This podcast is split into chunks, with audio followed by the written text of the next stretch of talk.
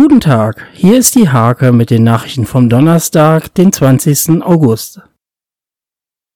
Ein Alkoholtester zeigte bei einem Autofahrer 5,47 Promille an und brachte diesen bundesweit in die Schlagzeilen. Die Blutprobe ergab nun 3,23 Promille. Das Testgerät wird jetzt neu kalibriert.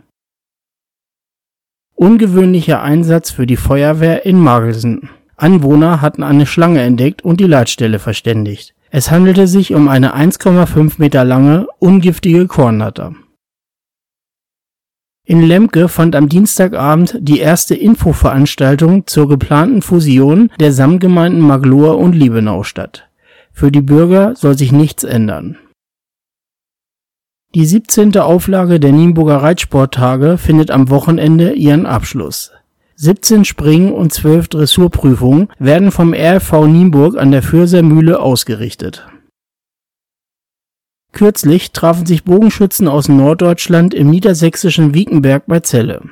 Auch die Schützen des SV Lockum waren erstmals nach der Corona-Pause wieder im Einsatz.